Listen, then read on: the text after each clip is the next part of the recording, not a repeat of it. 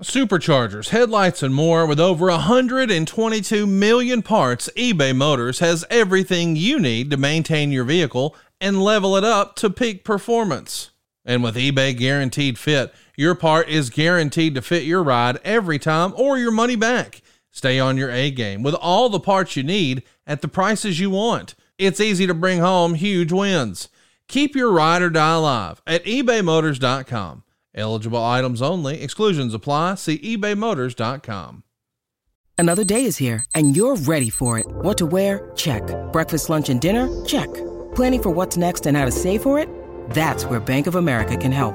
For your financial to dos, Bank of America has experts ready to help get you closer to your goals. Get started at one of our local financial centers or 24 7 in our mobile banking app. Find a location near you at bankofamerica.com slash talk to us. What would you like the power to do? Mobile banking requires downloading the app and is only available for select devices. Message and data rates may apply. Bank of America and a member FDIC. Why take one vacation with the family when you could take all of them? With Royal Caribbean, you don't just go to the beach. You visit a private island and race down the tallest water slide in North America. You don't just go for a road trip. You ATV and zip line through the jungle. You don't just go somewhere new. You rappel down waterfalls and discover ancient temples. Because this isn't just any vacation, this is all the vacations. Come seek the Royal Caribbean. Ships Registry Bahamas. Hey, hey, it's Conrad Thompson, and you're listening to Grilling JR with the voice of wrestling, Mr. Jim Ross. Jim, how are you, man? I'm good, buddy. I'm good. Uh, good uh, talking to you as usual, and all the fans out there. Thanks for joining us, supporting what we're doing. I'm back in Oklahoma, as you can probably see by the, my little office here. Man, I wish I knew how to move this damn camera. Well, there's, there's I can Oh. move it, Kim. Look at you. Look at you. DiMaggio, all these all these items are signed. Mantle, DiMaggio, Ted Williams. They're they're in one picture. That that jersey there is signed by the Mick. Wow. Then I got some of my uh as you can see some of my John Wayne stuff. This picture behind my head, that little round black dark dot, Yeah. his picture in the middle of the uh, frame, Yeah. is his last hairpiece. Oh, wow. Last hairpiece. Jan found all these things, God bless her. Uh, and, you know, she said, You're so hard to buy for, which I get. You know, I'm not a uh, fashionista. I don't need this or that. I'm happy. my t-shirt here, you know, I'm Yep. cool. Uh, but she found all kinds of John Wayne things. You know, I've got a s- got a cigarette lighter that I don't use. Uh, I've got a uh, three pair of his cufflinks. And when I was when I when I was uh, dressing up for like pay per views, I always wore a pair of John Wayne cufflinks That's cool. every show. Go back and look at any any pay per view I've done, old vintage stuff, and you get a shot at those links. They're they're Mick's, or excuse me, John Wayne's. So you got a little superstitions, you know. We all do, some way or another. Uh, so anyhow, it's uh, good. I'm good. I'm glad to be back in Oklahoma. My ironically, my kids are on vacation uh, separately, so they're not going to be around. So uh, as they say, Daddy can act a fool. Oh, well, I like that. I'm looking forward to you acting a fool. so, but everything's good. I'm about to be home and and uh, get this thing rolling. And go to a little football this weekend. I'm excited.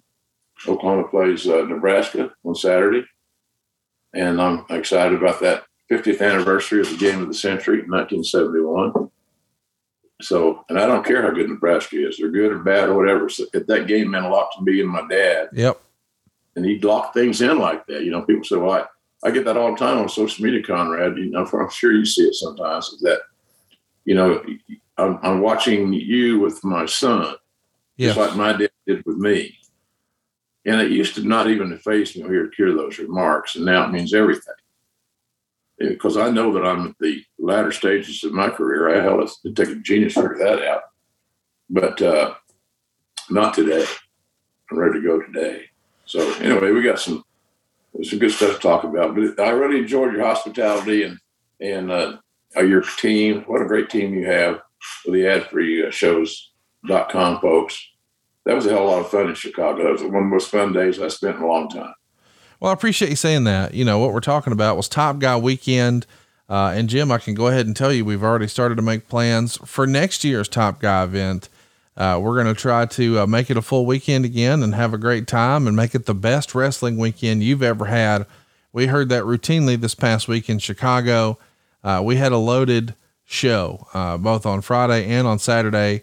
Friday, Jeff Jarrett and I read some mean tweets, and then Eric fired back to some mean comments people had said about him on shoot interviews. And then Mike Chioda got to do uh, a fun Q and A where, man, he just let it rip about all the dirt. Uh, but then we we finished the night off on Friday night with something a little different. Rebel from AEW hosted a karaoke party, and I'll be damned if like three quarters of the AEW roster, including Tony Khan, didn't swing through. So it was a late night affair, great time. And then the next day, boy, it was just one surprise after another. We started with the Kurt Angle show, but then Tony Schiavone had a surprise guest and Mr. David Crockett, which was cool to see him. And then you yeah. took the stage, and our big surprise was Jerry the King Lawler, which I didn't think was even possible, but somehow we made it happen. And it was good to see the King again, Jim.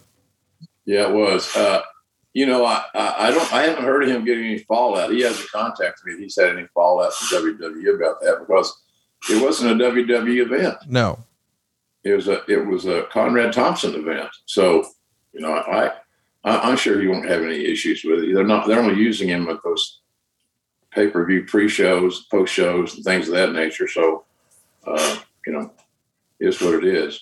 But he, yeah, it was fun to connect with Jerry. We spent the afternoon. It was good. It was a fun thing. You know, I, I enjoyed the stuff in the green room, to be honest with you, without sounding like a dick, uh, as much as I did being on stage because you're, it's just a different kind of feel. Yes. different kind of, so it uh, all worked out. But a, we had a great crowd. Yeah, if you're if you're a fan or you know somebody's a fan and they haven't joined the Ad Free Network, uh, I encourage them to do it. Give it a shot. Try it for a while and then uh, you'll find out what we all find out. If you're a true wrestling fan, there's a, a potpourri of, uh, of content here. And I got to, I, got to grease my chair. I know that. Somebody, that goddamn chair. You mispronounced chair. Uh, you know, it's it's funny. You took a little shit a few weeks ago where I'll be damned after 23 years or whatever it is of calling him Big Show. You called Paul White Big Show, and I told Tony Schiavone, y'all should make that a bit. Like when you, out of force of habit, Lord forbid, after you've called someone the same name for two and a half decades, if you say Big Show again because of his WCW roots, Tony Schiavone should just say the Giant, and then Excalibur say Paul White. I think it would be almost be like lions and tigers and bears. Oh my! It's Big Show, Giant, Paul White. Oh my! It's fucking yeah. fun. Why not have fun with it? Absolutely. Well, you know, I, I find it interesting that you know, we go out there. So, you know, I thought our our, our call at uh, All Out was uh, really strong. I agree. I, I really uh, loved uh, the work and the and the skill of Excalibur and Tony. They had great nights. I thought we melded pretty well. People got to understand how hard it is for a three man booth to coexist without walking all over each other and, and uh, not listening and all those things. Uh, and so you, you, disconnect the dots, uh, you know, in, inadvertently because you didn't hear what the guy, you weren't listening what the guy said. And so, uh, but they stick that spoke before you. So I thought we had a real good night. And uh, I don't miss pay per view ever because I don't know how you judge those things. If your opinion says that All Out was the best pay per view that you ever saw, well, then that's your opinion and you have the right to it.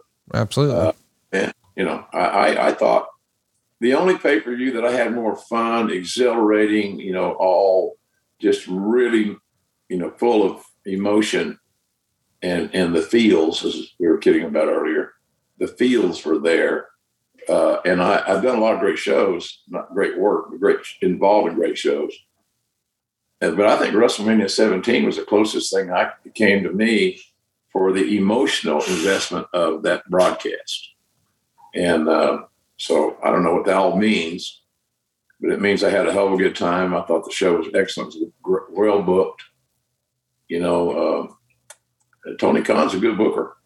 You know, sometimes somebody's got to realize that he's really, really smart. And, uh, you know, we've got, I sat down the other day on the airplane and, and just made some mental notes of potential CM Punk opponents. There's a ton. Years worth. Yeah. At least not counting returns. so, you know, Bill's not going to wrestle every week, obviously, nor should he, nor should anybody, quite frankly. Uh, doesn't need to work every week. You you, you keep keep everybody fresh as you can. But I, I loved uh, I love that that aspect. And then we go on to Cincinnati, which I you and I were kidding about the Montgomery Inn barbecue. I love the ribs. And so Rafael Morffi and I went there on Tuesday night. But on the way in on the interstate, I started seeing these signs and I thought they were just premonitions. And I was just, my mind was playing tricks on me. These Skyline Chili billboards. So we were still, uh, well, I think we are just on the edge of Indiana when we saw the first exit for a Skyline Chili. I said, oh, we need to get off here check this out. We haven't had lunch. So I got my Skyline chili fix in before I even got to town, and then had the uh, had that great meal on on uh, Tuesday night. So it's a fun trip, and I thought the crowd was excellent. You know, it's funny. This these crowds are a little. You think they're attitude area or am I overspeaking that? Well, I mean, I know that the reaction that CM Punk got is an all timer, and the surprise. I mean, that's really what All Out was about to me. Is the surprises. You know, the matches were incredible. I think people are going to be talking about that Lucha Bros match for yeah. quite a while.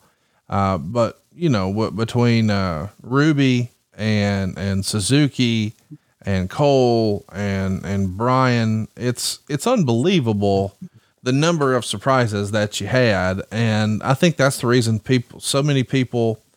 You know, it, it leaves a lasting impression. It's like when you go to the optometrist and they do that all better one, better two your yeah. subconscious mind just naturally makes you think that the second one was better. The thing you heard most recently or you saw most recently, that's what you're going to leave a lasting impression with. So, what's that old cliche? It's not how you start, but how you finish. And you guys finished so strong with that big Bryan surprise and the Adam Cole surprise that people were just in like a, a high for a few days on wrestling. And then you guys had a great follow up effort last Wednesday night. And, um, I texted a few folks afterwards and said, man, that show just flew by, you know, and sometimes it's a chore to get through a wrestling show, uh, because you just feel like some of the segments, well, that wasn't for me.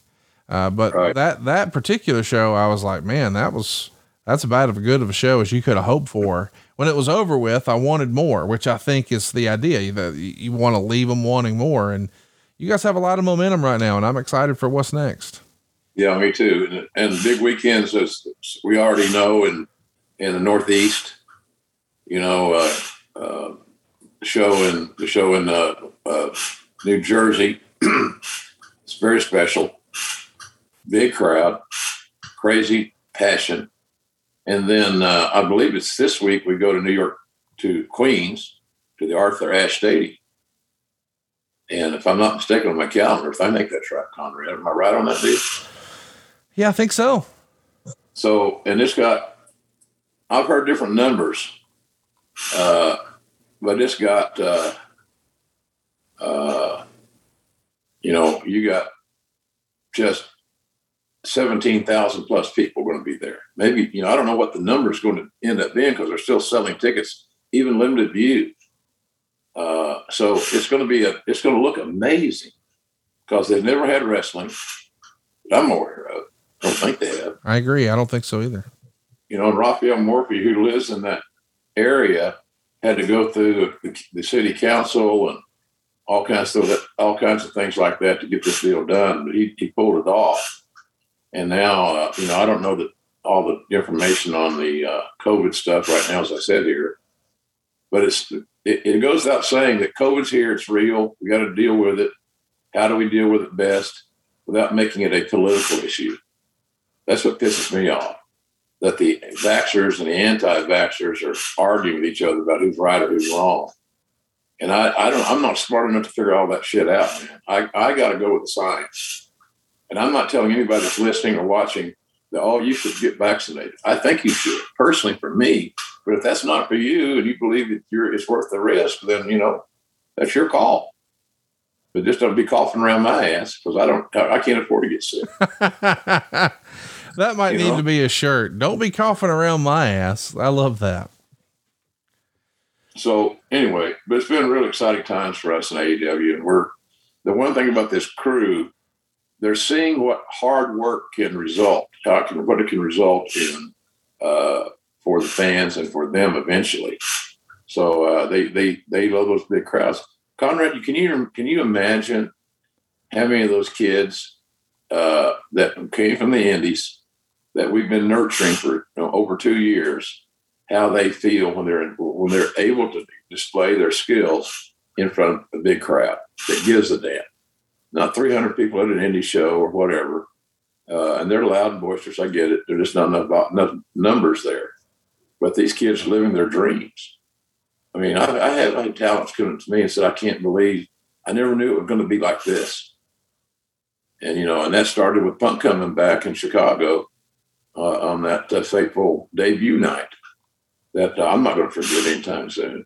I have I, I've heard a lot of great pops, you know, Austin coming back, Triple H. I hope he gets speedy recovery. As a matter of fact, Paul Levesque has some heart issues. Certainly hope he gets better and healthy, and uh, and for his family, his and his family's sake. At this point, it's not all about the business. That's right. And so, uh, a lot of us that are lifers sometimes have the wrong priorities, and uh, the business can't be it be the all be all end all. You got to balance. So anyway, uh, it's a it's an interesting uh, time to be a fan for sure. I just hope these guys continue to work their ass off. We we have all these great potential matches coming up. I think are going to be wonderful. And I'll say this, Connie, the the guys that Tony has brought in can work. They're, they're big time in ring performers. Yes. Adam Cole's, I, I love Adam Cole's work. I think he's a- absolutely excellent, one of the best in the world, without question. Uh, Bryan Danielson's been one of the best wrestlers in the world for like 17 years or something silly. Yeah, yeah, I love. You know, uh, I helped him. Uh, we we helped them he- helped uh, Daniel Bryan, Bryan Danielson. I'll fuck that up too, probably. Uh, but he's, uh, uh, you know, you get used to the things. And when we go out there, we don't have cue cards or a teleprompter. It's just us, no net, improvising. And so sometimes you get in the heat of the battle, because I ain't doing golf. Uh, we you get a little carried away, and sometimes you get carried away and misspeak. So shame on my ass.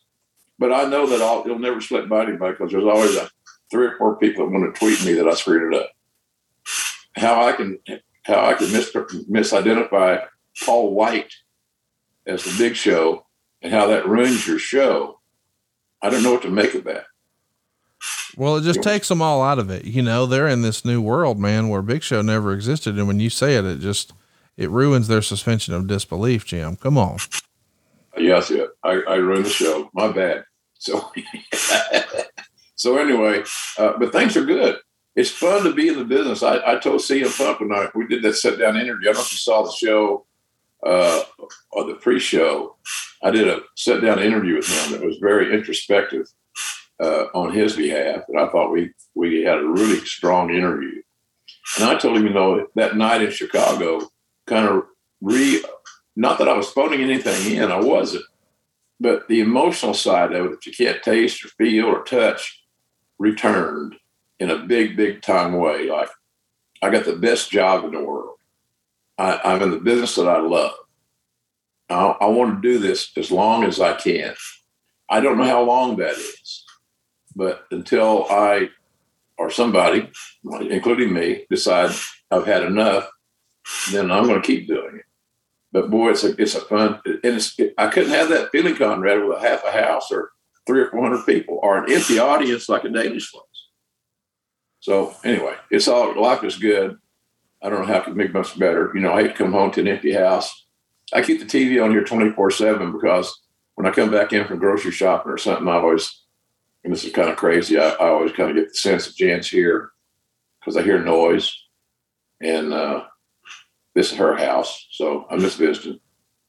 I'll go back to Florida in a couple of weeks, get a little Jaguar football, enjoy enjoy life. So the, some of these the show today is very emotional for me, and it's going to be interesting to get through it and talk about it. So Our plan originally was to cover this topic last week, but, uh, well, we had some travel snafus on my end. So as a result, we played a little bonus action from ad free shows where you got to see Hulk Hogan turn heel for the very first time at uh, Bash of the Beach 1996, the turn that changed wrestling. And Jim had never seen it. So if you haven't already, check that out in the archives. Today, though, we're going to be talking about a rather important day for Americans. The first SmackDown after 9 11.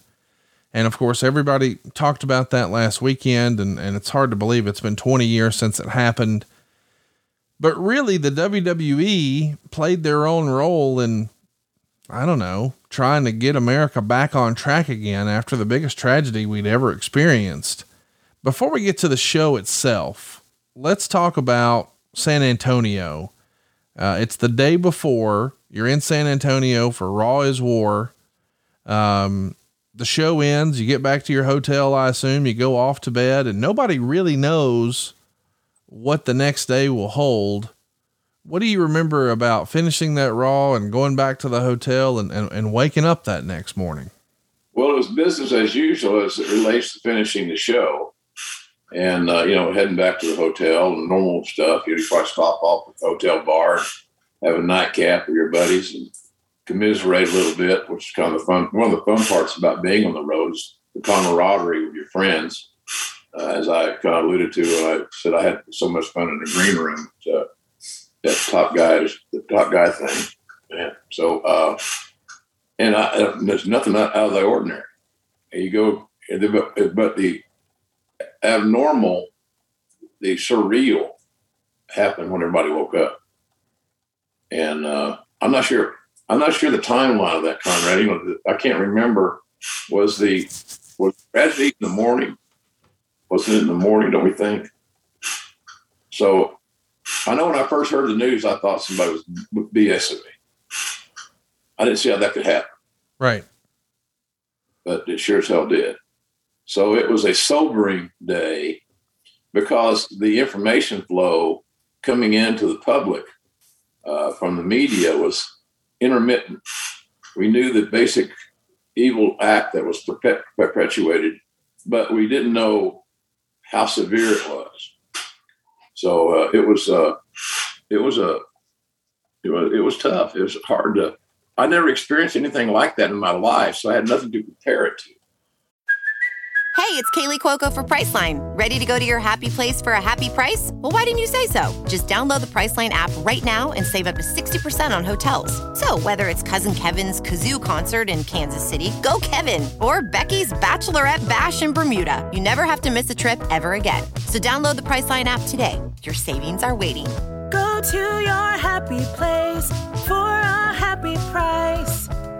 Go to your happy price, Priceline. Why take one vacation with the family when you could take all of them? With Royal Caribbean, you don't just go to the beach. You visit a private island and race down the tallest water slide in North America. You don't just go for a road trip. You ATV and zip line through the jungle. You don't just go somewhere new. You rappel down waterfalls and discover ancient temples. Because this isn't just any vacation. This is all the vacations. Come seek the Royal Caribbean. Ships Registry Bahamas. But the more you thought about it, more you saw the families of, uh, uh, that were coming to the World Trade Center to get some word, some news, some something. Uh, you realize just how real it was. So you're you're staying in a Houston hotel after Raw in San Antonio. You're preparing for the SmackDown. I think you had that 7:45 a.m. production meeting scheduled in Vince McMahon's suite to finalize your game plan first thing in the morning and of course, Vince yells from his bedroom, turn on the TV. And you witness all of this sort of unfolding. And if you had to sort of close your eyes and think back to that moment, who else was in the room? I mean, obviously you're there, Vince is there. Do you remember who else is there when you're seeing all this unfold? Uh, was Bruce with us then? Yes. Bruce had been there for sure. Paul Heyman was there because he had all the inside information from New York City, or so he said.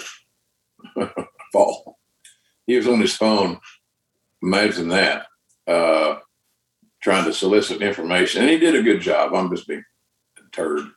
Uh, but Paul is there. Kevin Dunn, I'm sure, was there. And then it gets sketchy for me after 20 years. Uh, but all the key players were in Vince's suite.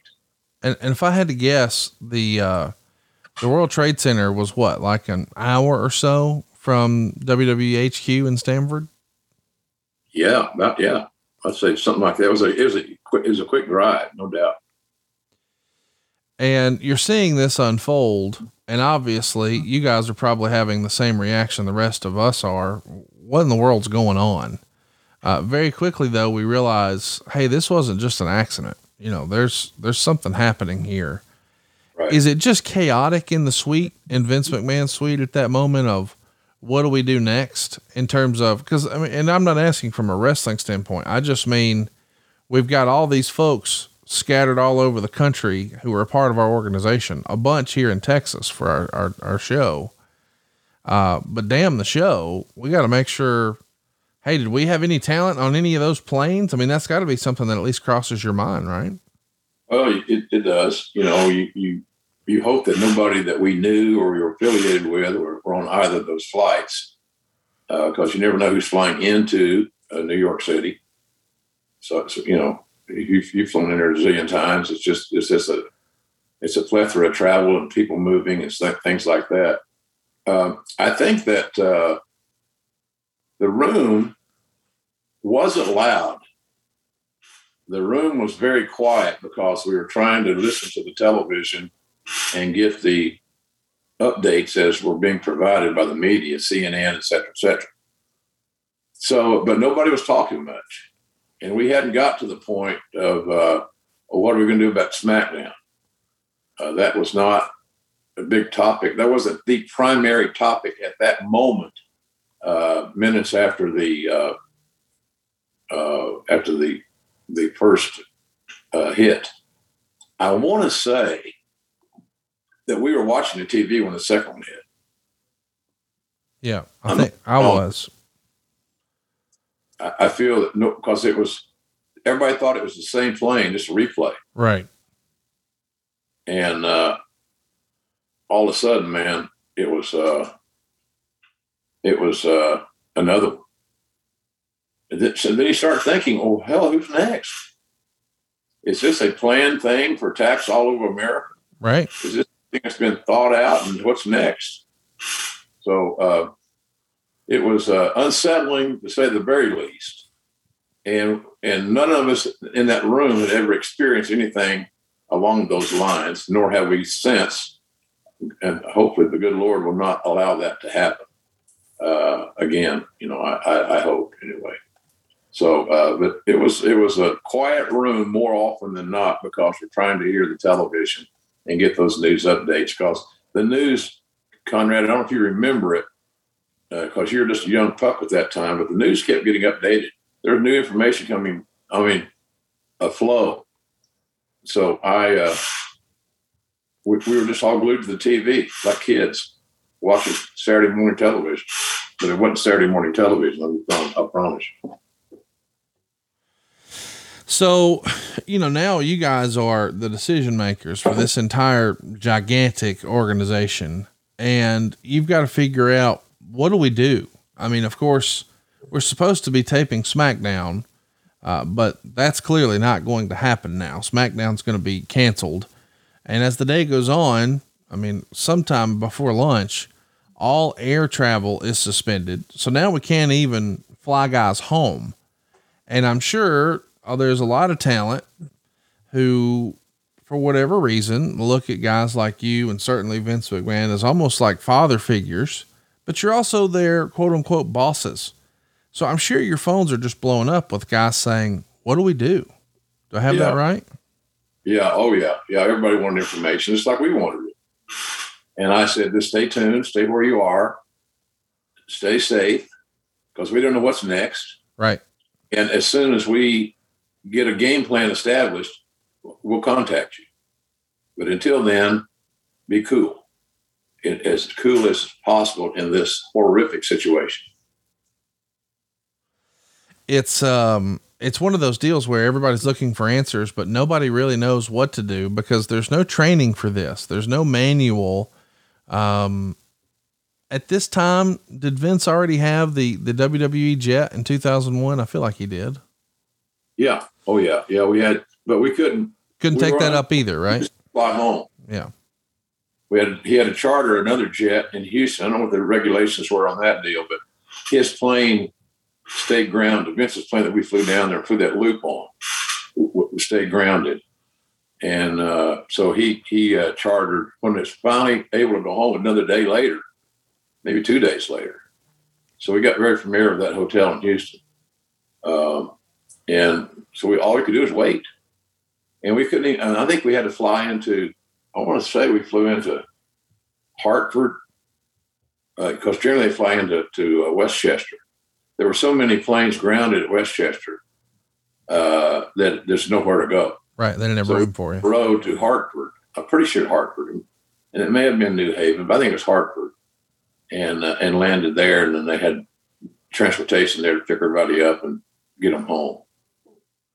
And of course, there's a lot of talent that's just, you know, sort of stuck in Texas hotel rooms and people are trying to figure out, hey, do I rent a car and drive home or what does this look like? But there's also the matter of, hey, um, not just the arena show, but we do have a television show. Now, of course, TV is consumed with this news at this point. But at some point, you guys make the decision hey, you know what? We need to do the show. Let's uh, take a page here from the Observer. Quote There were a lot of behind the scenes politics regarding the show because many felt it shouldn't go on. Basically, Jim McIngvale, who was a longtime wrestling sponsor going back to the beginning of time in Houston with Paul Boesch and his friend, local war hero Michael Thornton, convinced the mayor that they should do the show on Vince's behalf as they wanted his approval. Now, just time out right there. Jim. approval. Jim is who we know as Mattress Mac, who is right. a big, uh, you know, you've seen all of his charitable acts on social media and his crazy, wacky World Series bets and things like that. Yeah. Uh, but a longtime close personal friend of the Boesch family. And of course, Bruce Pritchard has ties there going back to working with Boesch as well. Sure. Uh, Meltzer would say, even though the WWF had announced on Tuesday they were running the show on Thursday, it wasn't really cleared until Wednesday. Uh, that explains why Mac was put on television seemingly as a return of the favor, which made no sense to viewers unless they lived in Houston, where he is well known for his TV commercials and associated with wrestling forever. Putting Thornton on and introducing him wasn't bad, and in fact was a very nice touch.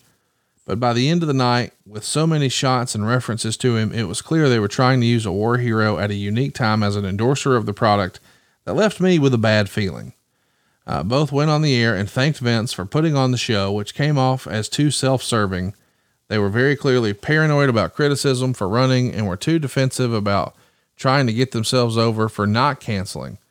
There was some criticism the next day of them doing the show, but really not much, because in the grand scheme of things, it was so ridiculously unimportant as a major issue. Linda McMahon and Gary Davis, whose media relations, did some radio defending the decision the next day. So this is something that we often don't hear about these days because in hindsight, it's celebrated as a major moment for WWE and, and really America because and I realize that seems silly, but this is the first mass gathering since. And it's hard for us now, in, in the context of 2021, to go back to that time in 2001. But nobody knew what to expect. Would there be more attacks? Do we want to avoid mass gatherings in case there is a major attack? We don't want to leave ourselves susceptible for some sort of attack with a with a major lo- loss of life.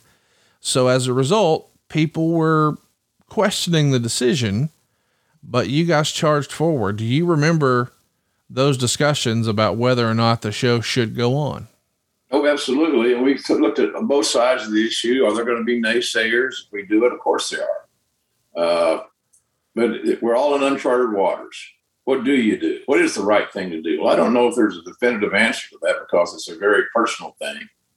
Uh, what we wanted to do, obviously, and, and I think we pulled it off, was just give everybody a little tag out of the uh, of the of the moment and uh, show our respect to those that lost their lives and their families, and and get, get away from uh, those those images of the twin towers uh, being struck. So I thought we had the right motive. Uh, I never looked at it you know, I didn't know I was even going to do that show until I got to the building. Uh, I don't think, I don't recall being told, because Michael Cole and Taz were the host of SmackDown. So, uh, and then Paul Heyman and I did the show. And that was a Vince call. So, uh, anyway, uh, you know, I don't know what to, I didn't know, I didn't, I don't think any of us knew how to react. We we're still fumbling around trying to figure out what the hell happened. Why did it happen? What's next? Are we safe? Are we not safe? Well, I can tell you one thing that building in Houston was about as safe a place as there was in the world, unless there was somebody going to try to fly a plane in it type deal. And I'm being facetious uh, in an untimely way. But man, the, the, the, uh, the police protection, the presence, Conrad was unbelievable. They were everywhere. So I think, and, and, I think we had a pretty good crowd that night. I, I, can't remember if it was sold out or not, but I know we had a we had a nice house, and uh, it was a very emotional show, as we'll talk about. It's interesting. I know it's a Vince call, but you know, normally this is Michael Cole and Taz, but clearly you're the voice of wrestling, and certainly at that point the voice of WWE. Did you did you campaign or, or were you adamant about doing the show or was that strictly Vince saying, America needs you, Jim? Well, uh, kind of the latter. I want you to do the show. Yeah. We didn't go in. I didn't all lobby for it because, quite frankly, Michael Cole was, was a very skilled newsman. He had handled. You know, he was at Waco, that David Koresh uh, debacle. Michael's a very experienced and talented newsman, so I, I didn't personally have any thoughts that he wouldn't do a great job. And so it was just a gut call by Vince. He thought that JR could do it better in this moment. And then Heyman uh, had, uh, uh, you know, Heyman had, was from there, lived there all his life. He had, he had, you know, the, the, the field, the geography that could be explained to the mass audience. So, uh, and Heyman and I had had some success working together. You know, we went like we brand new team, two guys that had no chemistry. So uh, that was the deal. It was all Vince on that call. So, uh, and you know, and it was a unique show to do. And I think the experience that Heyman and I had probably came in handy that night. Let's talk briefly about Mattress Mac. Uh, we've talked a lot about him over on Bruce's show, Something to Wrestle, because they've been so close for so long. Did you have any interaction with Mattress Mac over the years, whether it was the Boesch era or while you were working for Vince? Oh yeah, absolutely. You know, after we would do, uh, we would go over and do interviews at one of, at Paul, one of Paul's TV stations that he utilized. I think it might have been Channel 13, but I'm not positive. Uh, so I may have misidentified that. But when we go over there, that's when they would film all their local spots. spots. So uh, Mac was there all the time because he was cutting new commercials all the time. And he was phenomenal. He had no script. He had a couple of dollars in his hand. He'd say, because it will save you money. You know, uh, well, he's a sweetheart of a guy. I don't know if I've ever met a guy that was so benevolent, cared as much about his community as Jim McIngvale. Every city needs a Jim McIngvale because he's always there to support charities uh, when they had weather issues, he opened his stores up for people to come in and, and, and for housing. He's a he's an amazing man. So I, I, always enjoyed talking with him, and he's just a and he loved wrestling. So how in the hell can you not like somebody that loves wrestling? Right. So he, he's special. What role did Linda McMahon play in the WWE in 2001, to the best of your recollection? Oh, she was uh, certainly one of the voices, uh, official voices in a high up place that the media could uh, could uh, communicate with. I mean, she she was a number two in the company, so she did a lot of things. But she was a great representative. Uh, her demeanor was good. It was calming. It was informed. She's educated. Um, so she did a lot of things. But uh, she certainly was deeply involved in uh, in the communication aspect, as you alluded to earlier, uh, with uh, Gary Davis and the, of the media team. So she was very valuable, especially uh, during that crisis. I wanted to also bring up um, you doing commentary with Paul actually makes the observer quote Ross and Heyman work together well, but there are so many underlying issues between those two dating back forever Plus, there's the feeling of many that Lawler was a better foil for Ross. Of course, we've covered the whole Lawler thing. He's taking a break defending his uh, his wife um, when she was released. So Paul Heyman comes in, certainly a different vibe and chemistry between the two of you, more combative. He would challenge you more, and you would do it back. Uh, but it's written here so many underlying issues. Is I don't this? get that. That's what I wanted to ask. Like to me, uh, that wasn't apparent. Now I understand that there's different styles, and maybe he you've shared before that maybe Paul wanted to prep a little more, and you say this and I'll say that. But with King, Yeah. it was just organic chemistry. But it's almost insinuated that maybe there was, I don't know, for lack of a better word, residual heat from the old NWA or WCW days. But what say you to that? Well, it's not true. I mean, it's just opinion. It's somebody taking second or third hand information and then trying to put two and two together and it equals five. So, but there was no, uh, Paul and I are friends this very day. Have we had our uh, philosophical debates? Absolutely. But it seems like that's become an issue in the, in the wrestling world that, Conrad, if I don't agree with you, then I don't like you. And so I'm saying you don't have a right to your opinion, Conrad. You know, nobody gives a shit about your opinion. That's what they're basically saying, and that's just not right. So, uh, but Paul and I, we've had we had philosophical debates. He wanted to be very structured. He wanted to get his stuff in. He wanted to be able to deliver those those toxic punchlines. You know, as a heel, he's very very talented, as we all see every week. that Watch his work, uh, but no, I, I think that's always been mis uh, been overstated. You know, I'm the guy that put him on television in WCW. You know, I, I, it was me that said I want him to be my partner because I'd gone through so many other partners, and for one reason or the other, they were you know unavailable or they just didn't want to do the work or whatever the case may be. But uh, you know, Paul and I were I thought we had some strong outings in WCW back in the day. But you know, there's just nothing to that. Have we did we argue sometimes? Yeah. He's high strung and so am I, if you haven't noticed. But goddamn, it doesn't mean that we can't coexist simply because we don't agree on on certain things.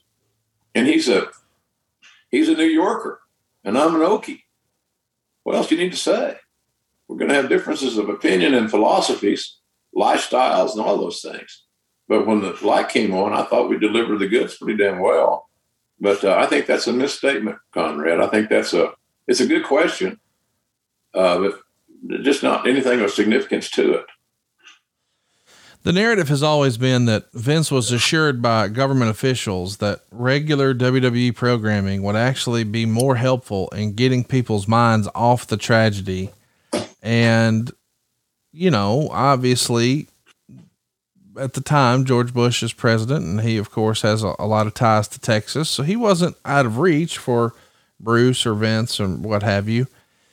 Do you believe that that story is true that the government was was gung ho and bullish about you guys doing the show? I don't know that to be right or wrong, but I know that there was enough political uh, allies that wanted the show to go on.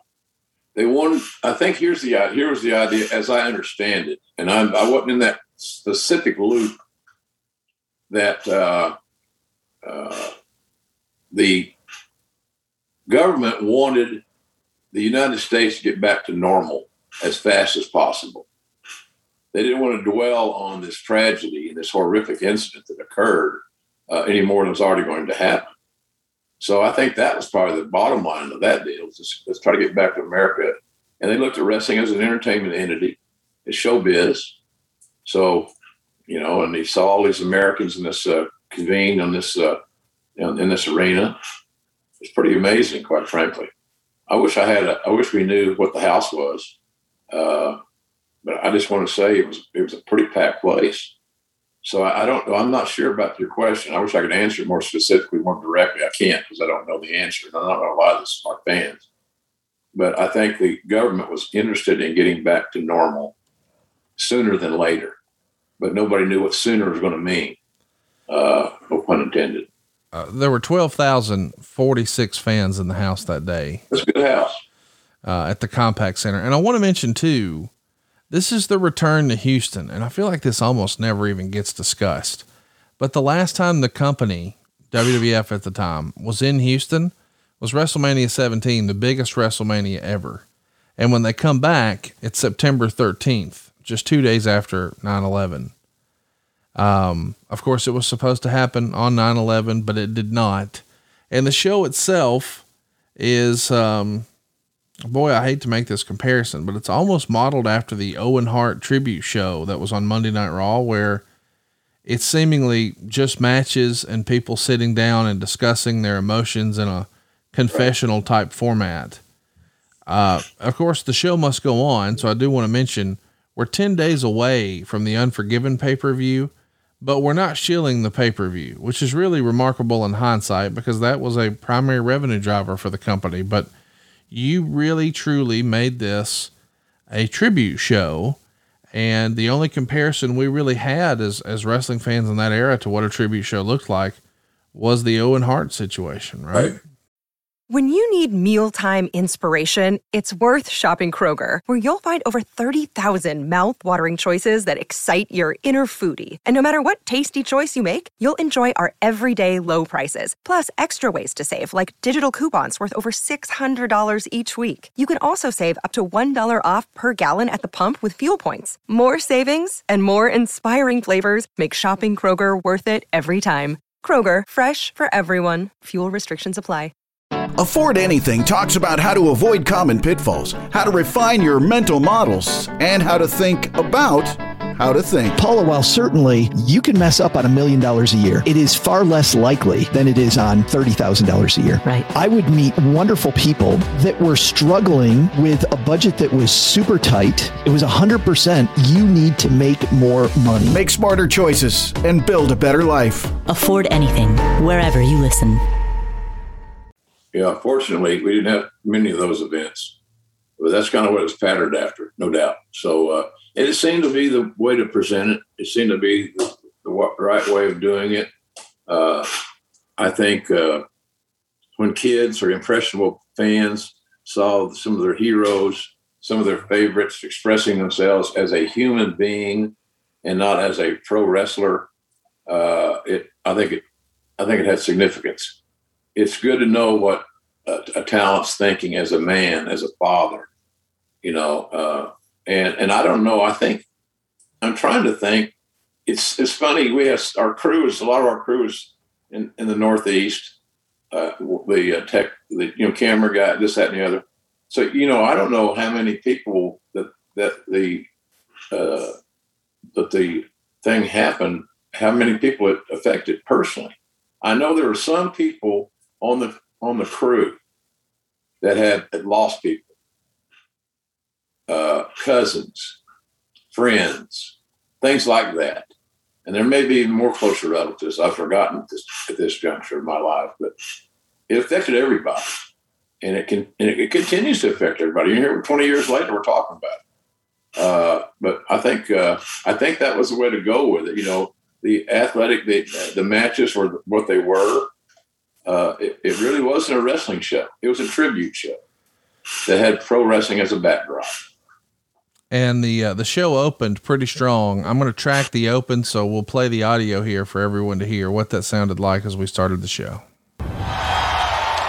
Good evening, ladies and gentlemen, and welcome to Houston, Texas, for a very special live edition of World Wrestling Federation SmackDown.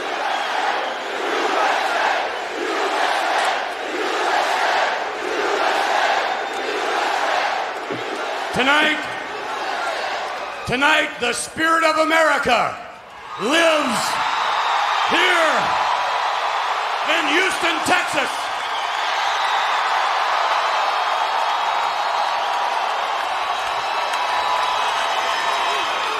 On behalf of everyone here in the arena and a worldwide television audience, we would like to extend our condolences to the victims and the families and friends of the victims of the terrorist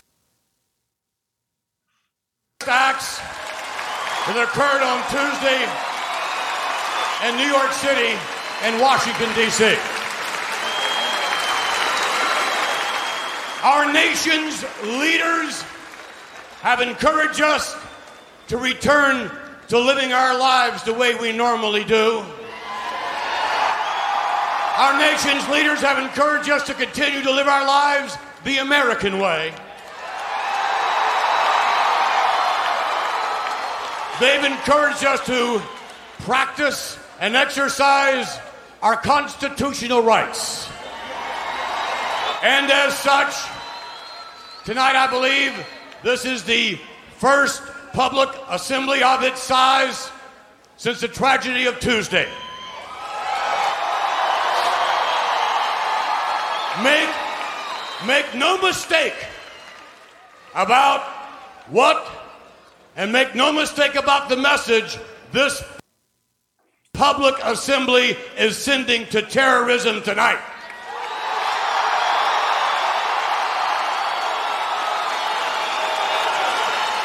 And that message, quite simply, is that we will not live our lives in fear.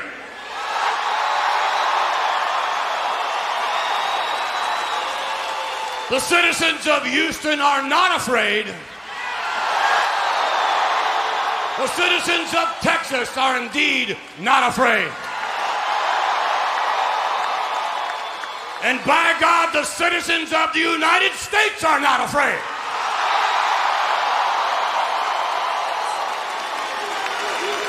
For we are a proud people, proud of who we are, proud of our nation, and damn proud to be Americans.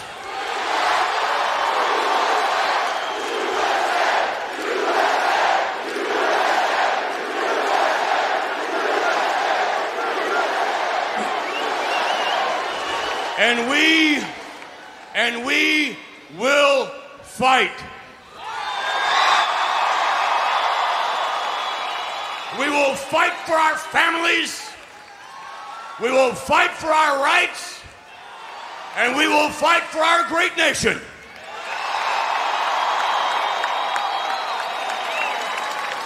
America's heart has been wounded.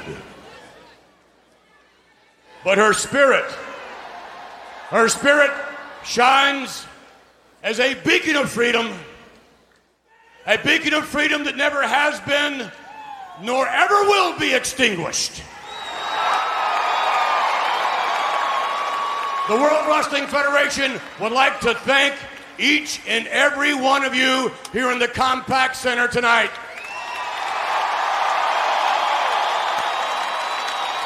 The World Wrestling Federation would like to thank each and every one of you watching on television. We would like to thank you for the honor and privilege of performing before you here tonight.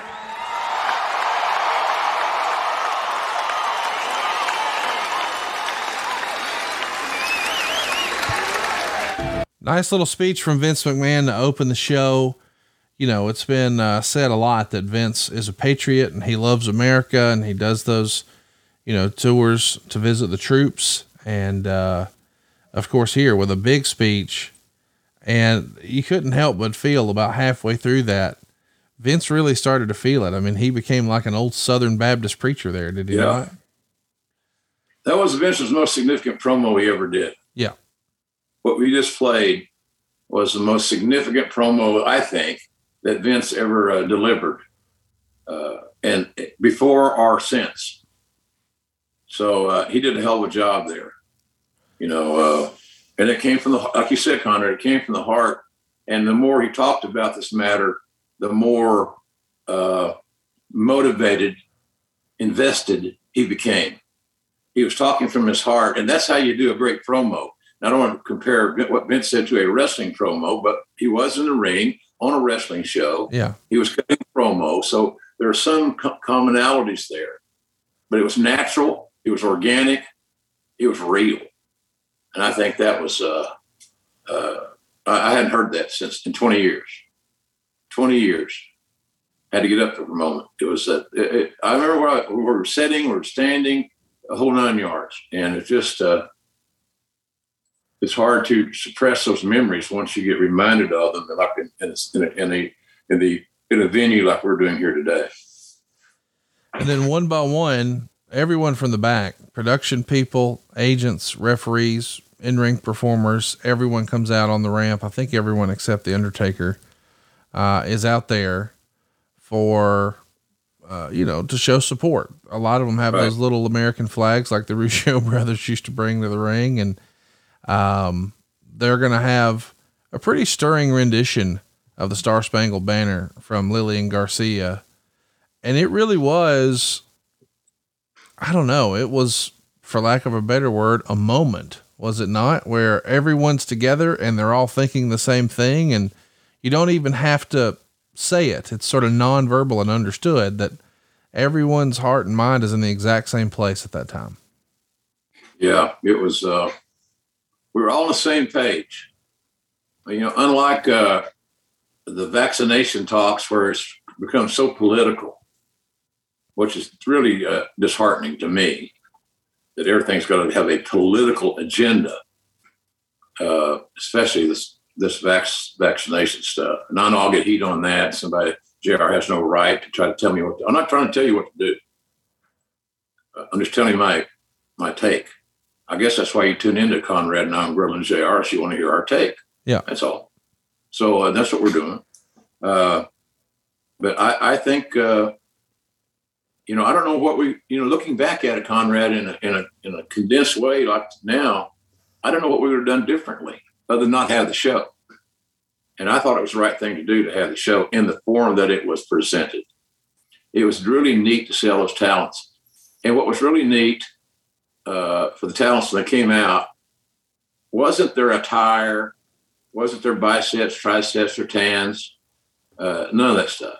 It was their eyes, their face, because that was real. And you saw the realness and, and how others were, were reacting to this thing. Uh, so, I, again, I, I just thought it was the right thing to do. I think we did a nice job in the way we presented it but uh, you know obviously you not you, you wish you didn't have to make a decision like that uh, unfortunately we did so you know you just you let it roll man do the best you can with it It was a, a special moment and, um, go out of your way to, to hear Lillian Garcia's rendition amazing of the, well, you know what? We've got it here. Let's just, uh, we'll, we'll play it here. Cause it's, it's a patriotic kind of day here on Grilling JR. Here we go. Can you see by the dawn's early light what so proudly we hailed at the twilight's last gleaming, whose broad stripes and bright stars through the perilous fight. Oh, the ramparts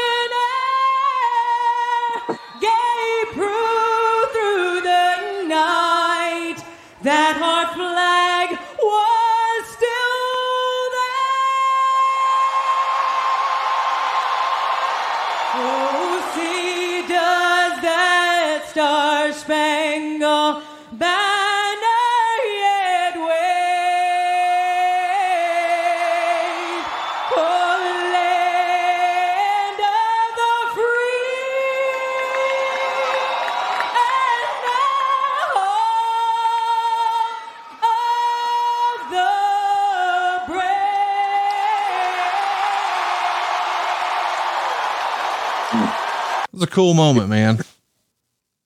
it's me every time. That was a, as moving a rendition of our national anthem as i ever heard. Somebody else oh how about what about whitney? Whitney sang at the super bowl. That's cool. Lillian had the gun to her head so to speak. She had to perform big the world's watching type deal. And she came through in a massive way. And sitting at ringside there, we at that time we were uh, doing the commentary from ringside, uh, and surrounded by folks. It was incredible. It's hard to describe in just basic words. It's incredible. It's more of a feel thing than a I can describe it in three words type deal. But Lillian came through. It was a her. It arguably was her best day as a performer. She delivered the goods. It was a nice touch too, having the ropes be red, white, and blue like the old WWF ropes that we all sort of grew up on. But I don't know, man. Just having them be red, white, and blue that day was pretty special. And of course, there's a ton of matches on the show. We should mention, uh, just to be clear, there was a Sunday night heat taping before all this. Uh, Perry Saturn beat uh, Kanyon with a spinning fisherman suplex. Taz beat Crash Holly with the Tazmission. Taka Michinoku and Sho Funaki defeated Raven and Justin Credible after uh, a Michinoku driver. Then we would see the Hardy Boys defeat Hurricane and Lance Storm. Rob Van Dam would pin Spike Dudley. Jericho would beat Christian. The Rock would beat Stasiak. The matches just sort of were what they were. The main event uh, was Kurt Angle and Rhino, and uh, Kurt Angle got the win. Uh, Meltzer liked the match, by the way. We'll talk about that later. But in between these matches, that's almost sort of exist in a vacuum because we're we're really just doing a tribute show. We have those little sit down confessional type situations, and I thought it would make sense to share a few. So this is The Rock. Let's take a listen. First and foremost, I have to say that I can't fathom or comprehend the pain and the suffering and the anguish that the families and friends of the victims are going through. The workers working diligently 24 hours a day, sifting through the rubble and looking for any remnants of life. It's difficult to talk about this, and I will say that I can't, I couldn't imagine what it must be like to be there. I couldn't imagine, I couldn't imagine if my own family were there. I, uh, I will offer my condolences and certainly say that everyone is in my heart and in my prayers. And I, um, I just want to say uh, to everyone out there, again, to the families and friends of the victims and and everyone involved, is to just stay strong. Stay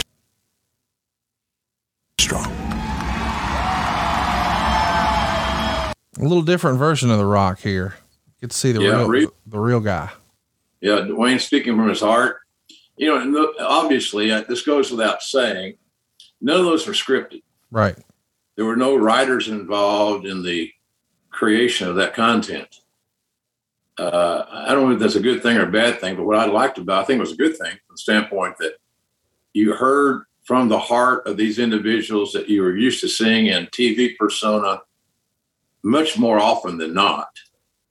And uh, they they gave you their heart, they gave you their soul, and that those are things that you know uh, it's just hard to it's just hard to put a value on because we again you only hear the talents are more often than not in that mind frame conrad when there's been a tragedy the owen hart situation obviously and now this so it was a it was it was a daunting deal but uh, uh, i love that you know all the guys spoke from their heart and uh, you know i'm sure everybody would like to have said something but there wasn't the time to you want best one to spread it out and uh and because we had an audience to entertain. That's right. we had a thousand people in that arena. And they needed to see something in the ring moving around and letting them maybe invest in the match. I remember vince telling the guys you know go out and just have a great go out and have the best match you can have take their mind off of it you know take big bumps take big backdrops you know lay your stuff in uh, you know entertain entertain entertain and and and, and embrace this audience because this audience needs your hug and so that's kind of the, that was our role. Heyman and myself, that was our role. I don't know that I'd have to go back and listen to the commentary, but I don't think we had any long stints of argument, conflict. I think we were pretty straightforward on this thing. Heyman was his personality, I was mine, what that's worth. Uh, but it was really straightforward, man. It was really straightforward, and I'm surprised it was as well received as it was. There's always going to be a few naysayers you shouldn't have done the show. Okay. If that's your argument, then so be it. It's your opinion. But many disagree, including myself. Well, let's um, let's play a, another confessional here. There's a few we want to play. Uh, we should mention Jericho had a phenomenal one here. He obviously has ties to New York. His dad being a professional hockey player there for much of his youth, and um, Michael Hayes gets an opportunity, and it's such a strong piece of business, as they say in wrestling, that Meltzer wrote about it in the Observer. Quote: Hayes did a promo that was better delivered than 99% of the current wrestlers could do while in character. It's funny that people see him talking like this under these circumstances, but I can't believe nobody can find some use for his talents as a heel manager, for talent that is good in the ring, but not as good on interviews. And boy, if Michael Hayes can do nothing else, it's talk. Let's take a listen. You know, Americans, we're, we're, we're not perfect people, and we never claim to be perfect people, but we are good people. And the people that did this are evil people, and it's really put some things into perspective. I mean, like for me, the things that you read or used to read in the history books that just seem like stories from the from the pilgrims coming over to the Revolutionary War, the Civil War, World War One and Two, Korean Wars, Vietnam, Gulf Wars. You really feel how real it is and how so many women and so many men have fought and died for freedom. And that's something that will never stop in this country because we are Americans and we will fight, we will die for our freedom. And it brings to mind two sayings that are very famous and been around a long time in this country. One of them is united we stand and divided we fall. Well, we have not fallen, and we are more united than we will ever, ever be. And the second saying is this be careful what you ask for, because you just might get it. And I personally cannot wait to see those responsible get it. How good of a promo was that? That's great. Me and Michael's so good in uh, verbalizing. Always has been. And he understands the room. A lot of wrestlers don't understand the room. They cut the same promo every week. Uh, but he and Michael always understanding the room, and you know he cut a little threatening promo there to the uh, offenders. We're going to get you, and I can't wait to be there. I wanted to be. I'd like to be be able to be there to see it.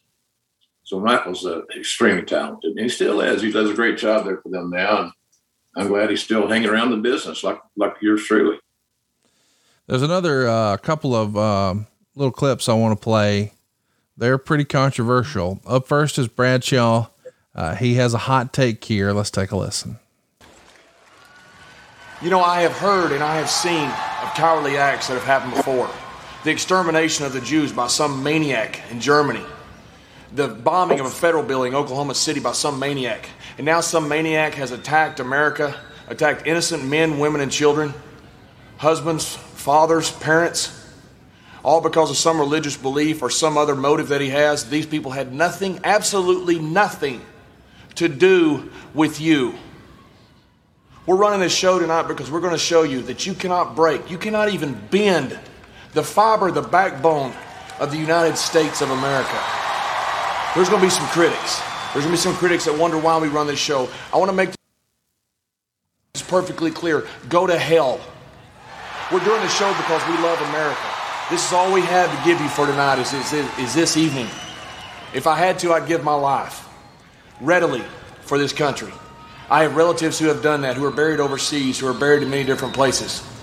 I would do the same thing because I love this great country. George W. was one of the greatest governors of the state of Texas. It's time he has become, it's time he will become a great president. You guys who are out there, we're going to find your ass. We're going to make whatever country's hiding you into a stinking parking lot. God bless this country. God bless this great state I live in. And God rest the sorry son of a bitch that did this. We will find you. Yo, we- Man, we're cutting some old school wrestling promos in here, and it's getting over with this Texas crowd, is it not? JBL did a great job. He spoke from the heart. He's very articulate. You know, he and uh, I'm happy to see him back in the loop, so to speak, uh, with Jerry Brisco doing their little their podcast. It's fun. Absolutely. And, uh, two guys I like a lot, especially uh, Mr. Briscoe. Uh, but nonetheless, uh, John came through, and he meant every word of it. You know, John's a Republican, or he was at that time. He's a big supporter of George W. Not there's anything wrong with that, but he uh, he cut he cut to the chase on the damn thing, and I and he you could hear in the, faintly in the background the crowd reacting to his comments. They they they bought in, they understood, and they agreed. This is a show worth going to watch just because uh, you hear from so many folks that you don't normally hear from. Uh, whether it's you know Kurt Angle or Stone Cold or The Rock, everyone is just speaking from the heart. But then there is a rather controversial interview that I'm sure you've heard of or seen. Stephanie sit down. Do you remember people being critical of that at the time? At the moment, I don't. Uh, I, I, really don't know what. I, I have to hear it again. Meltzer um, says the only the only one that had no business airing was the Stephanie promo, which I can't believe the company let air. I can see she meant it as a personal experience because in her life, perhaps the worst thing ever for her was when her father was on trial. I was at most of the trial, and I remember during the closing arguments in the case by the prosecution just how horrible he would have to feel because his family was in the courtroom listening to it, and Stephanie, who was only a teenager at the time, appeared understandably traumatized by it. But to equate a drug trial and the prosecution in the case, or whomever she was referring to, with the people who did the acts of the past week, which resulted in 5,000 deaths, came off so poorly. It was the one aspect of the show I'd call offensive. To their credit, because of the negative reaction in the promo, they did edit it off of the Excess show two nights later, which was largely a SmackDown repeat because New York fans couldn't see the original show. And this show would actually be edited quite a bit, Jim, as it aired around the rest of the globe. A lot of the yay, let's go America, pro American stuff was clipped out. And I understand it is a global business and certain countries have certain things they'll allow or not allow. But it is kind of a shame where it, this is supposed to be a feel good moment here, right? Yeah, absolutely. And, and none of us should get too wrapped up in the creative. Right. People were, were expressing themselves.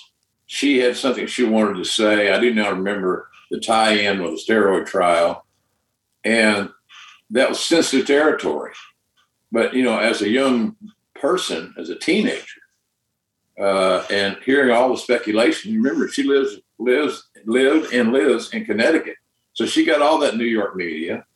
And that was a big deal, you know, McMahon's steroid trial, because everybody was all, all already going to the verdict, guilty. You know, he's going to be in Danbury in a prison or something. You know, what's going to happen to WWF? Blah blah blah. And I, I, I just it bothers the shit out of me. And and I tell you what, Conrad, based on what I read online, on Twitter, we're both you and I are both on Twitter, uh, and it it it would be it would be even worse today. Can you imagine the political pushback and the and all that on on in today's world of outspokenness and uh, defiance uh, on some of those topics? So I can see where some people can say, "Oh God, oh, no, stop." But that, but you got to understand, you got to walk in her shoes a little bit to figure out. You know, here's a teenager that, that thinks that the, the media is saying that WWF, WWF, WWE, whatever, is going to go down. And that was her life. And it affected the most important person in her life, her father. So I, I can understand where she got to. I think Dave may have made a bigger issue out of it than it was. Uh, but, you know, it was, it was good for a one time mayor, without a doubt. But I don't know. I just, it's just so much of the negative. You know, we just we we search for negative shit. We search for uh, you know critiques. We search for a mistake. Oh god damn, Jr. Paul Paul Wight Big Show. Oh my god, ruined the show for me. Well, well come on. Uh, you know, uh, I, it's just crazy. It makes no sense to me, and that's the down, that's the underbelly right now for me as far as the beautiful world of professional wrestling is concerned. Is that sometimes all of us take it too damn seriously and uh, it's not you know. So I, I don't know. I I love the fact that fans are passionate, but golly, think before you post. Think before you send hit send, and understand the messenger and what the messenger's doing and and not just go off the fucking handle and say, oh, uh, JR's this is that or this is that. No, come on. It's just not that complex and, and enjoy it. And if you got to critique it, then critique it objectively with a little bit of common sense. I would be, I would be if you talk about being pet coon goofy, as somebody that didn't understand anything about pro wrestling just jumped on uh, online and looked at some of the tweets from fans regarding the, the product, they would think that our goddamn audience is uh, Neanderthals and, to some degree, and they're not. They're not, Conrad. So I don't know. I I can see your point, and you, you're just reviewing what Meltzer said, and I respect Dave a lot. But I thought maybe that was that might have been a step just a little bit out of bounds there, a little bit to me, uh, as far as critiquing a television show and the creative involved in a testimonial promo. A tribute show. Yeah. Yeah. Let's uh let's take a listen to Stephanie and then we'll do some Q and A and we'll talk about next week. A few years ago, some people tried to destroy my family. They attacked my father's reputation, they attacked my mother's reputation, and they attacked the World Wrestling Federation. They tried to rip us apart, but all they did was make my family stronger. And that's exactly how America feels right now. Because on Tuesday, America was attacked. But America is a united nation. And together, we stand strong. I am incredibly proud to be an American citizen. And I will stand up for my rights and my freedom. So there you go. I don't think it was nearly as controversial. I mean, she was trying to No. make an analogy, but I understand how some people would say, well, that's not the venue or whatever. But I'm with you. Like in hindsight, seems much ado about nothing. She's trying to draw an analogy from her experiences. Yeah, that's all. And that's what we asked all the guys to do, all the talents. Everybody that appeared on those interviews were simply asked, do you want to do one? Or they, they most of them came to Vince or, or whomever and wanted to be able to express themselves. And so we asked them all just to speak from your heart, be somewhat succinct, considering it's on television. You know, tell us how you feel, be honest, be truthful, say whatever you want. There was no censor. And so that's what you got. You got that Michael Hayes promo that we didn't expect to hear in that tone Yep. from JBL, very uh, uh, uh, uh, you know pro American, uh, you know, uh, little Republican stuff in there. No problem with me. I didn't care. I'm sure you didn't care. It didn't matter. So anyway, I, I think that uh, everybody was asked to speak from the heart. Nobody got a script. Nobody got bullet points. And so what you heard is what they felt. And if there's something wrong with hearing what somebody feels, then you need to reevaluate uh, your perception of things. Never take somebody else's opinion for granted, and because they don't agree with you, they're automatically wrong, Right. and that's bullshit. Total bullshit. So I'm uh, I, I, I'm like you, Connie. I think it was just much to do about nothing, and I'm not on a Meltzer rant by any stretch of the imagination. No. As you said so wisely, after hearing it back, was it really that bad? I don't think so. And that's the reason I wanted to play it because I felt like, don't get me wrong, when you just read what happened, oh, Stephanie compared 9 11 to her. Okay, that reads poorly, but so often the way something reads and then the way you hear it are two different things. So I wanted to play that. And I also want to play what it sounded like as the show was going off the air. So uh, I'm going to play the clip of when uh, Angle gets the one, two, three. And as a reminder, Kurt Angle's in the main event because why wouldn't he be? He is our Olympic hero. He is Mr. America, if you will, and uh, Captain USA, so to speak. So let's listen to the crowd as they celebrate the moment, the big USA chant as we go off the air. Let's take a listen.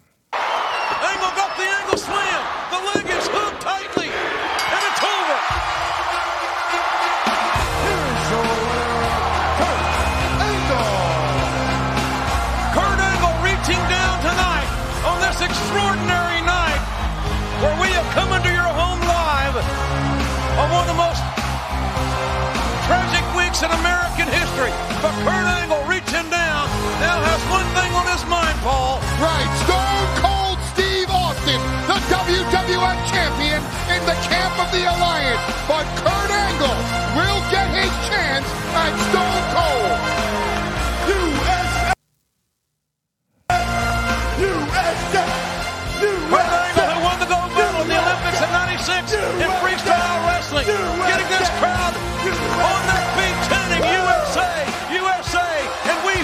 WWF are proud to lead the way on this huge assemblage of fans after Tuesday's tragedy. Ladies and gentlemen, it's time to get back to living our lives as Americans. You were on your oh. shit that night, weren't you? Apparently so. I didn't remember that. Oh, JR had a little too much coffee, but I think that kid's got a future this business, Conrad. I think you Uh, did okay. There was a dark match after the show. The Rock would defeat Stone Cold Steve Austin, but what a nice way to end the show. The big USA chant.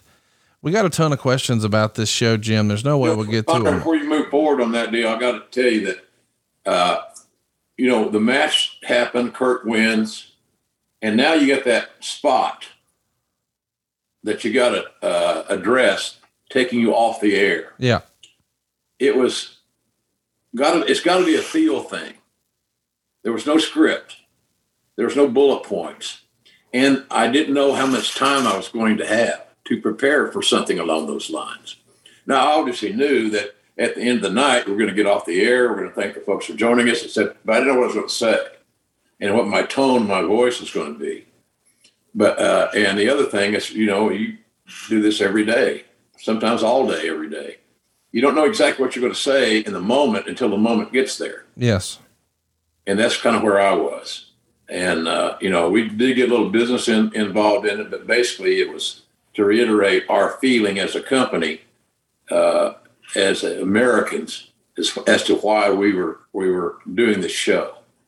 And I, I'm I'm I'm of the agreement. I understand that WWE is a global brand, and was then, is now, but I don't understand what it would have hurt uh, why they were editing out all those stuff that say we might play in England. You know, England's an ally. Yeah. And if, if England got in trouble, just using England as an example now, not just, uh, we would be there. We, we've been there before. Uh, you know, there's a little thing called World War II, you know? So uh, I don't understand that aspect of it. But nonetheless, I thought it was war- global news. And it was global news. So anyway, it's it was a fun. Uh, I hadn't heard that getting off the air bit ever since till right now, and I'm proud of my work. Just to be without sounding like Monsoon would say, "Don't break your arm patting yourself on the back, kid." I'm proud of my work that night because we were sailing in these uncharted waters, and it had to go all go with your heart and your instincts. And I'll always uh, put my heart and my instincts up against anybody's because I still really, really care. And uh, and on that night, it was just so special. I probably couldn't do that same close now if you, if you put a gun to my head. It just feel, and it was. I felt what we need. I said what I needed to say, and and, and I and I got no backlash on it. It was great. Uh, we got a lot of questions. Uh, we're not going to get to them all. Let's do one important one here. Eric wants to know what's the one thing that JR will never forget on that night? Oh man, I think the uh, everybody from start to finish that spoke was speaking from the heart and not scripted. The true feels of everybody was was on display, and I, and I do think that we we we delivered a good message that you know we're not going to back down. We're going to live our lives, and and that's our philosophy here at the, at the WWE WWF at that time and maybe you should think about that as well. We can't quit now. We have to move forward in a positive way and do all we can to find these perpetrators and eliminate them, and then to make our lives better, continue with our quality of life, and don't let somebody in some foreign land uh, disrupt the American way. So I, I think that's kind of what I would take away from that. Well, next week we're excited that we're going to be back talking about your old great close personal friend, Mr. Jerry Brisco. What do you think we'll be talking about next week? Well, a lot of fun, a lot of humor, you know, uh, and and I want to be able to point out how viable uh, Jerry Brisco was to putting that Attitude roster together. It wasn't just a JR show. We had a great team, and nobody on that team was more valuable uh, than Jerry Brisco. So uh, I'm uh, I'm a big Jerry Brisco fan. There's a lot of funny stories. You know, uh, we'll we'll get into those, but uh, it's it's it's paying homage to one of the great pioneers of pro wrestling and his role in the business, and uh, and how he specifically uh, helped me put this roster together that has that launched a, a thousand ships, shall we say? So it's good stuff. Great stuff. And speaking of great stuff, so is JR's all purpose seasoning. Uh, go pick it up if you haven't already. JR'sBBQ.com. I got to tell you, just last night, we had pork chops here at the house, fresh off the grill. Of course, I got the Recteq grill, had it like I like it. But there's only one thing to season on pork chops in my house now JR's all purpose seasoning. But when I come back in and, and slide the little platter over to my lovely wife, Megan, and say, Hey, pork chops are done I see her setting our plates up and she's got some steamed broccoli there. And what's she sprinkling over the top? JR's all purpose seasoning. I had the seasoning on broccoli last night and it went fabulously with our JR's all purpose seasoning pork chops. You got to try this, folks. And I realize that a lot of you are listening to this and you think, well, I might buy a bottle of sauce as a novelty and sit it on a bookcase in my office. I get that. My wife, who is not a wrestling fan, cannot get enough of JR's all purpose seasoning. Go out of your way to try it. And hey, if you're a dude, you might want to pick up some jerky too. And if you're uh, like me and you grew up in the South, ain't nothing wrong with a little barbecue sauce. You can get it all over at jrsbbq.com. And as you like to say, Jim, it costs nothing to look, right? Not a thing. Uh, jrsbbq.com is a place to, to stroll through. Business has been good you know, people are learning that grilling is a healthy way to eat. Yes, it is. If you can, if you can pull off the grill, uh, whether you're a big time griller or like, you know, you got your outdoor kitchen, I got mine, but you may have a, a, a small little hibachi that you put on the patio or something. Grilling's healthy and it's a good way to eat. And I, you know, God, Connor, I find myself cooking vegetables uh, on the on the grill. Yeah, I made uh, fried. I like fried potatoes and onions together. It's one of my favorite things to eat because Mom used to cook it, and I could always smell it outside. You could smell it through that screen door, the the, ki- the, the kitchen to the outside, and I love them. And so what I've got is I, I, I have a these little uh, oh heck, like a little sheet, barbecue sheet. Yeah, lay them on the grill, put your potatoes, and your onions on that, and cook away. It's a little bit of oil, of olive oil or something, whatever oil you like. And uh, I, I, we're all eating better. You know, we're learning that nutrition is a big issue. I wish the hell I'd have started grilling and eating it more regularly when I was younger than I, even as I as I am now. In other words, it's just healthier.